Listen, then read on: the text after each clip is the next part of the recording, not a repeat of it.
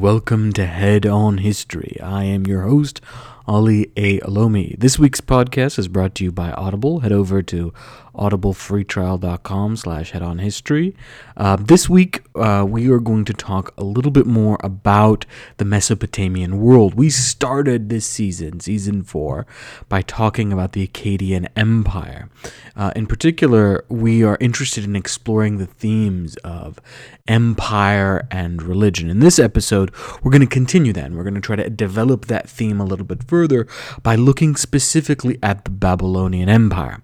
Now, if the Akkadian Empire gave us the first empire of world history. And we use the term empire here kind of loosely. It is a vague uh, concept at this point. What we mean by, by empire is a sort of expansionist, dynamic, uh, political entity that involves administering and governing multiple ethnicities, languages, cultures, cities, etc.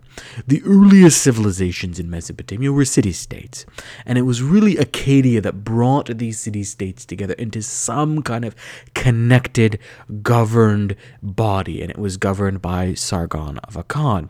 But it's really the Babylonians who truly fuse religion and empire into the kind of theme that we are exploring in this season of Head On History. So Akkadian Empire sets the stage, but it's the Babylonians that take over. Now the Akkadian Empire falls about 180 years after its founding, likely due to drought. Now we're not exactly sure about this. Like most things in the ancient world, the evidence here is scarce, but there's some good, compelling evidence um, that tells us that there was some type of drought or, or, or issue with the desert, issue with resources that eventually led to the destruction or the decline and then collapse of the Akkadian Empire. 180 years is still a huge feat uh, for for this period of time. Access to resources and the kind of harshness of environment are going to continue to play a major role both in the success and failure of empires, but also in the kind of cosmology of the Sumerians. And that's interesting to remember because these empires are forming between two rivers in a river valley between the Tigris and the Euphrates. Most of them are very close to the river. Some of them originally, some of these old cities originally kind of reed huts, if you will, or or reed settlements right on the river banks. But as these cities kind of grow, they grow around those rivers. Now the Tigris and the Euphrates are very weird rivers. They're kind of hostile, they flood irregularly, they're not quite reliable. On one hand, they are the source of both sustenance. Uh, on the other hand, they're also the source of destruction. If that river floods violently, it wipes out all the agriculture. It can really bring empires to an end, which is why we see flooding as the theme of the Epic of Gilgamesh. But simultaneously, if we have droughts, those rivers retreat and there is no agriculture. So we're going to see how environment really does play a big factor, both in the historical failures and successes of these Mesopotamian uh, dynasties and kingdoms and empires, but as well as how they form the sort of cosmology. In other words, the mythic language in that, that merges tries to make sense of the environment that they're living in. So this is this is in many ways, um, you know, the ancient peoples dealing with their climates. These are dealing with their environments, and the mythology both helps to explain and articulate their experiences, as well as gives them a sort of sense of order, an attempt to try to control the chaos that is their world. We see this particularly in, in the kind of view of afterlife the Mesopotamians has. We mentioned this before, but it's a place viewed as, as the realm of shades and shadows that are eating dust. In other words, the sort of lack of water, the unreliability of the Tigris and the Euphrates, and the droughts that they experienced in life shaped their understanding of the afterlife. That is, an afterlife that is not blessed and happy per se, as we would probably think of in regards to, to heaven, nor is it as uh, destructive and, and punitive as we would think of uh, when we talk about hell. Instead, it is uh, a place of just misery because life is miserable. So, so the Mesopotamians have a very pessimistic view of the world, and that pessimism manifests in, in their cosmology. Now, after the collapse of the Akkadian Empire, we don't have any other major empire until the Babylonians. Now, there is a sort of third dynasty of Ur that happens in the 22nd and the 21st century, but it was quite minor and not really uh, kind of important to the theme that we're looking at. We don't know a lot about the Babylonian dynasty's origins, other than they were actually Amorites rather than Akkadians. And the Amorites were a Semitic people from Syria. And it's likely from Syria that they came into Mesopotamia and, and established their empire. The first ruler of this Amorite Babylonian dynasty was Sumu Abum in 1830. And it's unlikely that there was much real kind of territorial expansion under Sumu Abum, but rather perhaps an early small kingdom being established. And it isn't until the coming of Hammurabi in 1728 BCE that we see a real uh, empire emerge. Now, what happens here is kind of interesting. The Elamites, which are much further south, and we we are going to talk about the Elamites in future episodes because the Elamites show up again when we talk about the Persians, right? The, so the Elamites are kind of a fascinating ancient people who come in and attempt to conquer and establish their own empires, but more often than not, they cause other empires to rise with their actions. So what the Elamites do is they attempt to come in and, and conquer this dynasty of the of Sumu Abum, and they do so by trying to agitate Hammurabi with another local ruler. The the two rulers, Hammurabi and this other guy, they realize what's going on, and they're like, well, well, f this duplicitous Elamite attempt, we're going to join forces forces and fight the Elamites. So they join forces, attack the Elamites, and are able to defeat the Elamites. So the Elamite attempt at conquest actually backfires on them. And inadvertently, as this kind of those of you who have been following along head on history for a while know that I'm a big fan of the theme there's a lot of unintended consequences in history. Well, this is another example of it. The unintended consequence of the Elamites attempting to create their own empire is that they led to the rise of Hammurabi. Hammurabi defeats them, then he turns on his ally, defeats him, and establishes the first Babylonian empire. It's also possible that, that Babylon, which becomes the center of this new dynasty, this new city of Babylon, was really originally one of several sites of power until the consolidation happens under Hammurabi. And under Hammurabi, we refer to this as an empire, but it's also accurately viewed as a sort of confederation or a hegemony, meaning that he may not have exerted direct military power by setting his troops in these various cities, uh, but instead conquered them and established a sort of political supremacy. Babylon is who you turn to as your center. Babylon is supreme above all else. And we're going to see this kind of more flexible form of, of uh, empire emerge under the Athenians as well in the Mediterranean at a much later date. Uh, we'll see the sort of the, the rise of the Delian League and eventually the Athenian hegemony, which really talks about a different kind of multiple ways that empire emerges. And this is very different from later empires, both the Muslim empires and the Roman empires, who established dominance through military garrisons. That there is a direct military presence, there are direct military governors who report back to some form of central authority.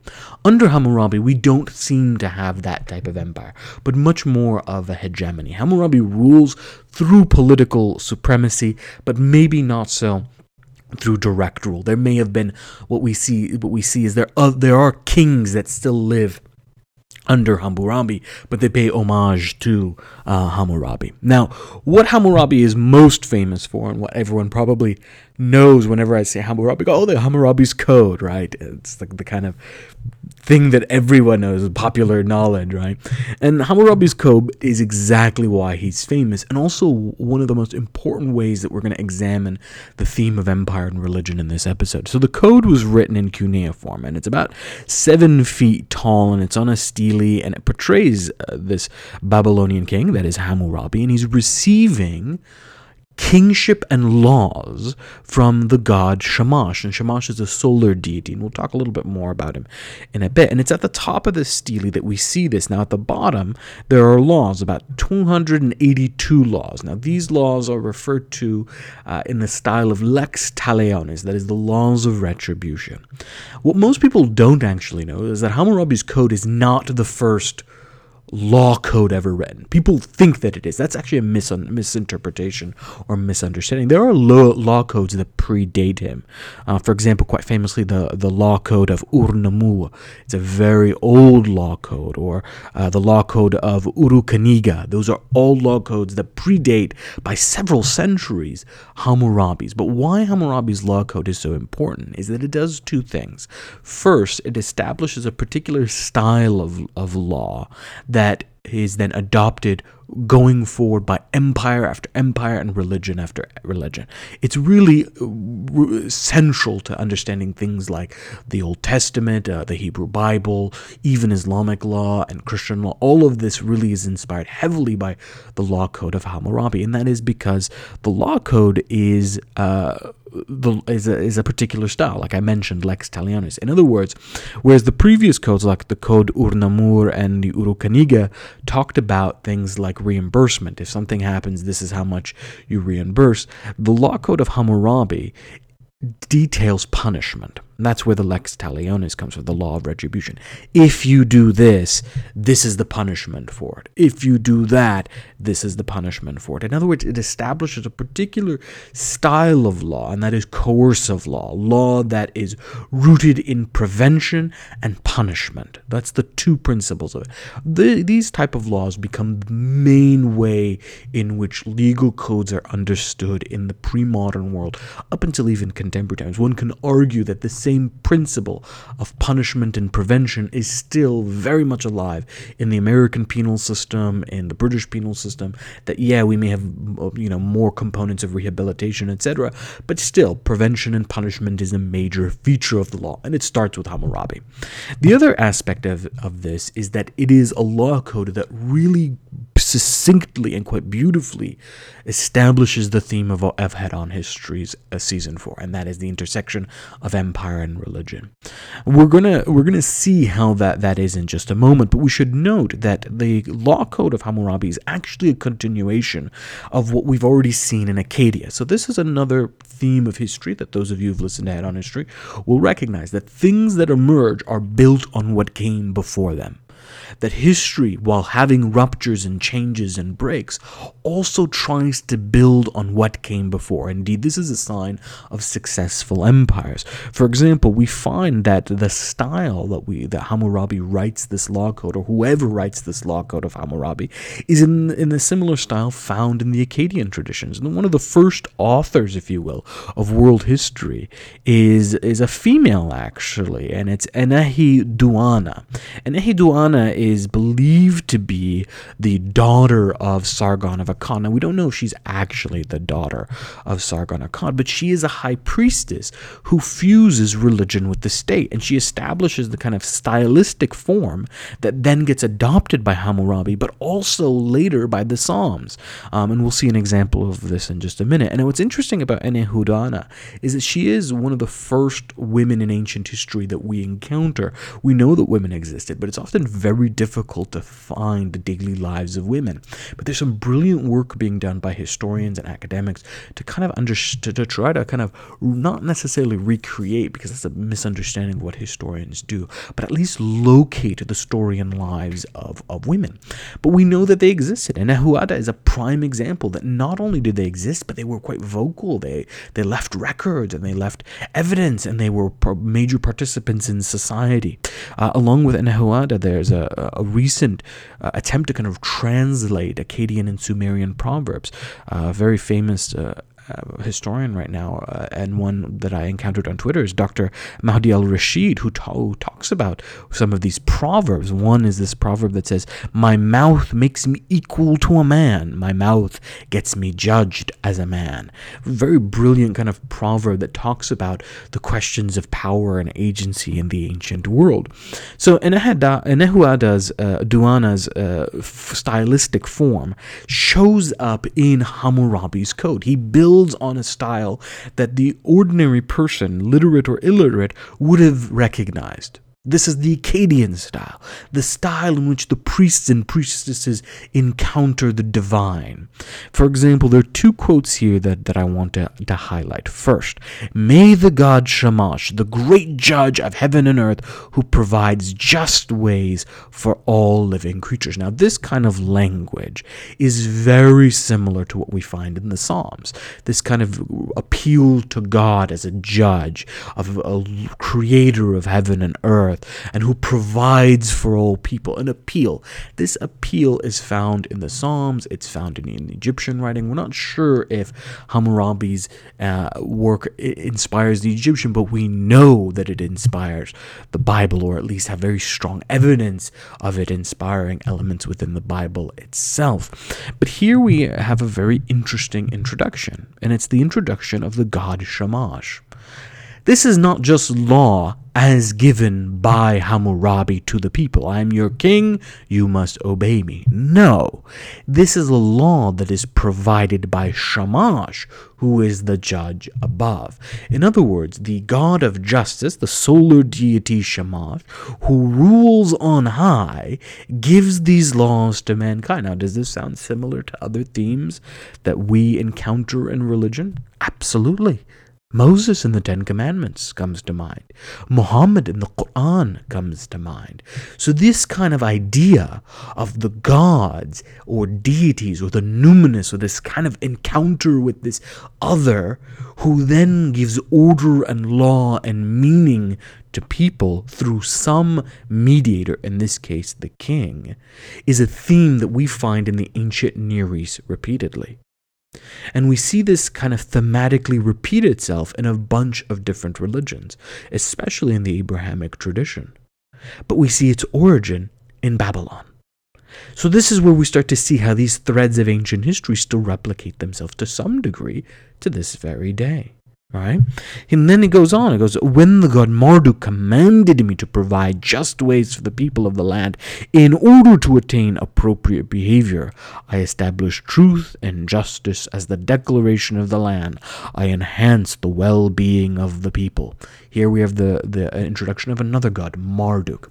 Both of these deities kind of build on the previous deities that exist. Now, the Akkadians already had their own deities. We know that Ashur was particularly popular. He was a sort of Assyrian deity that, that'll emerge later, Ashur. Um, we also know that uh, the the Akkadians had their own versions. We had Ea, etc. Um, Marduk and Shamash join that pantheon. So there's this attempt to kind of build on older pantheons and fuse on newer deities or newer interpretations of deities. And we're going to see this kind of also another theme repeat itself throughout this season, as we see, for example, uh, the the Hellenic deities will kind of fuse onto the Egyptian ones, and the Egyptian ones will fuse onto the Hellenic, and then the Romans will adopt them all together. So we'll see how these religions kind of interact with one another, but how they interact and by building upon one another. Well, yeah, we worship worship those old gods, but here are these new gods as well. Empires build in legitimacy. And we see this in the quotes that I've cited here by Hammurabi. He is king because the gods ordained him to be so. This is important. This language is going to be found. This is the justification for kingship that we're going to see for literally thousands of years. The Romans are going to make a claim to it. The Greeks are going to make a claim to it. In the medieval ages, you're going to find kings that appeal to it. Even today, when anyone who is following American politics can tell you that there is a whole host of religious figures on the right who talk about uh, Donald Trump as ordained by God Himself. Now, you may disagree with it. You might might think that the Tangerine Tyrant and the Mango Mussolini is crazy, but there's no denying there's a sort of religious component there. That the language of Trump being ordained, he has a whole series of evangelical preachers that talk about him as being sent by God, right? He's ordained to bring law and order into society. In other words, the ancient forms of kingship that we often think, oh, those superstitious people, they believe that. We modern people don't appeal to that. Well, we, still do, even in a country like the United States that is ostensibly secular, built on a land of law. We're supposed to be a country of nation of laws. We're supposed to be a country of reason. Very much the kind of thematic components of a divinely appointed king and an ordained king who brings law and order are still part of the discourse. Maybe not by the majority, but certainly by a significant minority. Well, that starts in the ancient world. Now, that's not I mean, that's not to say there's a direct line between Hammurabi and what's going on right now, but it is to say how the ancient world still influences and how the past is built on the present. So, what we see here in the case of, of Hammurabi is that he is justifying his legitimacy through Shamash and Marduk. But unlike the Akkadians, who also claim that the gods gave them power, he is, is not just, I am ordained by the gods, but I am ordained by the gods to bring order to bring justice, to bring improvement to people's lives.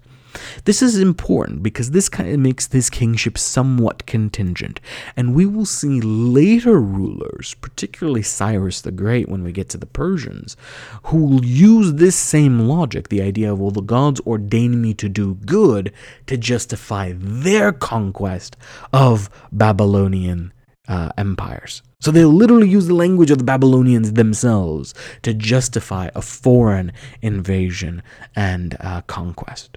So this is important. This this structure we're going to see as both legitimizing, but also gives the language to future kings and rulers in their own right. And the cosmology that emerges within this kind of Babylonian uh, empire is one in which the empire brings order out of chaos, and this really is seen both cosmic and in the mundane. Shamash and Marduk, Marduk coming likely from the Marutuk, uh, are solar deities. They are deities of order, they're storm and magic. They replace Ashura, as I mentioned, and they're found most prominently in the epic known as the Inu- Enuma Elish, uh, found in Ashurbanipal's uh, library in Nineveh. We'll talk about Ashurbanipal uh, at a different episode. And the Enuma Elish is really the story of the civil war of the gods.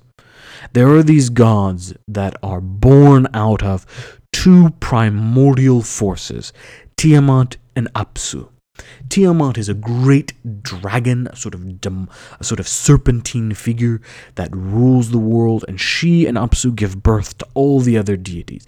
And these other deities are known as the Anunnaki, and the Anunnaki also make an appearance in the in Inanna's descent into the underworld. She's one of they're one of the judges of the underworld. But the Anunnaki are these kind of chthonic deities that rule over the land. Well, anyways, Tiamat and Apsu have given birth to all these other gods, these Anunnaki, but they're not very happy with the Anunnaki. The Anunnaki are kind of moving about and causing too much noise, and so they're pissing off Tiamat. Well, they find out that Tiamat's getting angry, so they do this kind of preemptive strike. And Ea, one of the clever gods of magic, you casts a spell that puts Apsu to sleep, and no one is able to wake Apsu. This pisses off Tiamat even further, and thus the war begins.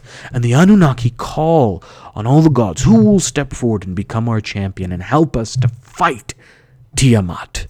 And out of all the gods, a young deity emerges, Marduk, and he fashions for himself a mace and lightning bolts and a giant net, and he calls upon his powers of the rain flood and the winds.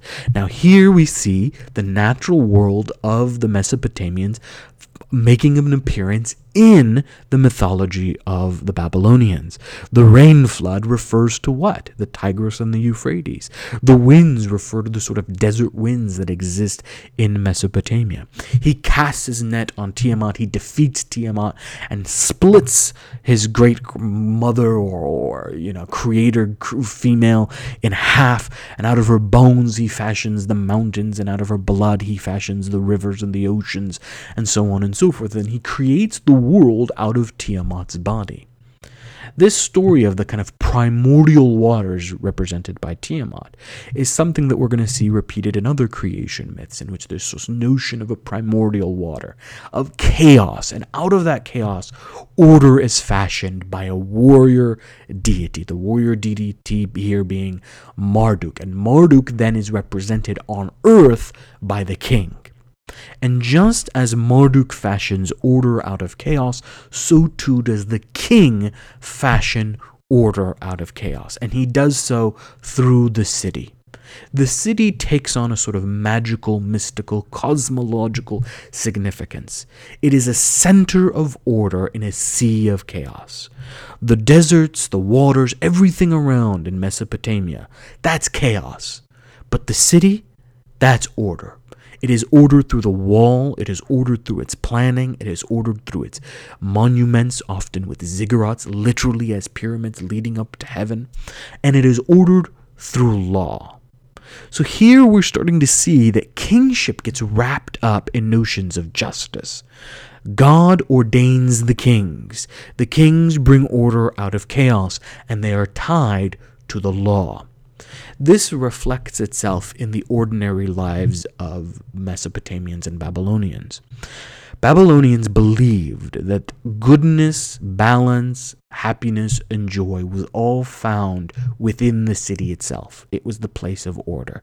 It's where you could have children, it's where you could raise a family, it's where you could have, uh, you know, surplus, it's where you can have everything that destruction came from outside of the city. And this was reflected in the literal natural disasters that they would experience the flooding of the Tigris and the Euphrates, the dangerous winds that would come in and destroy you. And those natural destructions that existed outside of the order of the city were personified as literal demons, the children of Tiamat, most famously in the form of Pazuzu and Lamashtu. Uh, Pazuzu was the demon of the southwest wind, and he was a demon of plagues and destruction, a dog headed or lion headed demon with four wings who would come in and destroy all that was good. But if you knew law and order, then you had power over magic, and magic was tied to writing. So, what originally cuneiform, the oldest forms of writing, emerged as a sort of attempt to count things, and then took on a religious significance used in the sort of cosmology and the religion of the ancient Sumerian, also took on a, a functional sense. It wasn't just how you worship the gods, it is how you, eh, you literally employed the powers of the gods. And this is the birth of what we would call today magic, or, you know, in those days might have just been referred to as religion or an ordinary practice, even perhaps forms of medicine. And what we find, for example, is that Pazuzu and Lamashtu, Lamashtu was an even deadlier demon who would come in and kill pregnant mothers or uh, babies that were just born. So sudden uh, infant death syndrome was associated with Lamashtu. But if you were an expert in the law, if you were an expert in the, the, the rules of order established by Marduk and carried out by the king, then you could write spells that would tame these demons. And one way to do it was to create a talisman of Pazuzu, the head, this dog-headed demon. You would create this talisman that would be created out of clay, and it would have certain herbs in it and certain special writings and words that you would take literally from the Enuma Elish, these other kind of sacred writings that would be placed within this Pazuzu, which then would be faced outside, either worn on the body of the child or the mother or faced on the door. And Pazuzu would then, as the dog headed demon, keep Lamashtu at bay, using one demon to tame another demon. This apotropaic way of working, of, of kind of warding off evil, is found throughout these kind of talismans that we've located archaeologically in the region. But not just that, we find all host of spells. And many of these spells kind of fall into these categories of either kind of being apotropaic, meaning they're meant to ward off evil, or they're forms of sort of sympathetic magic in which you would do something to something that resembled something else, and that likeness would cause a, a reaction. In other words, what is kind of in popular culture referred to as a voodoo doll, right? So you would create, for example, a clay tablet, and on that clay tablet, you would put the name of your enemy as well as an image of your enemy. And then you would say, May the dogs of Pazuzu take this enemy and tear them to the four winds. And because you wrote Pazuzu's magical name on this tablet, which had the resemblance of your enemy, then because of that resemblance, it was connected to your enemy, and what happened to the tablet would happen to your enemy. That would be a form of a, a sympathetic magic, and very common in this time period, but all tied up to this notion that there was two worlds, a world of order and a world of chaos. And the empire was what emerged out of that order. It was the physical embodiment of it. Now, what that raises questions for us. What happens when the empire faces natural disaster? What happens when chaos enters into the world of order? Well, then that tells us something about the king. If the king is the one who is supposed to ensure order on earth, and order is now out of balance and chaos has emerged, then that tells us something about the king's ability to maintain order. The king is no longer ordained by the gods. Maybe the king has done something to upset the gods. So, in other words, what the Babylonians did is at one time they fused this notion of kingship with law, order, and the gods, but simultaneously opened it up to criticism, to an implicit criticism. You could understand the king is ordained by the gods, but that is not an unconditional ordaining of the king. He must maintain, he must do good, he must be righteous, he must be lawful. In other words, we start to see the beginnings of a sort of moralistic understanding of kingship, which is what breaks with the Akkadian tradition. The Akkadian tradition may have appealed to the gods, but there isn't that same sense of, oh, there's a moral world order that must be appealed to. No, that's really the Babylonians. And this sets the stage for nearly all the empires to come from the uh, Israelite kingdom to the Muslim empires to the Roman Empire, all of them have a very similar logic. A notion of good and evil, order and chaos, and an ordained empire that is only ordained conditionally so long as it brings good and balance and the will of the gods on earth. And when things go wrong, then that means that kingship is open to be challenged. This is where I'm going to end the episode today. Hopefully, you enjoyed it. This was a kind of deeper dig into the themes that I want to explore. We're going to explore this further next episode as we kind of take apart some of this, as we look at further uh, stories about how these empires intersected with religion, how they were shaped by their environmental circumstances, how that gave birth to the outlook of the empire, justified it, gave it legitimacy, and in turn, how the legitimacy and the desire for empire shaped the religions themselves. If you are enjoying this podcast, please be sure to stop by Stitcher or iTunes Store and leave a review. I love reading those reviews from all of you. It gives me life. I'll be sure to give some shout outs as the uh, episodes and seasons continue. I'll read some of them out loud. Anyways, that is all for now. Thank you for tuning in, and remember, stay smart, you beautiful history nerds.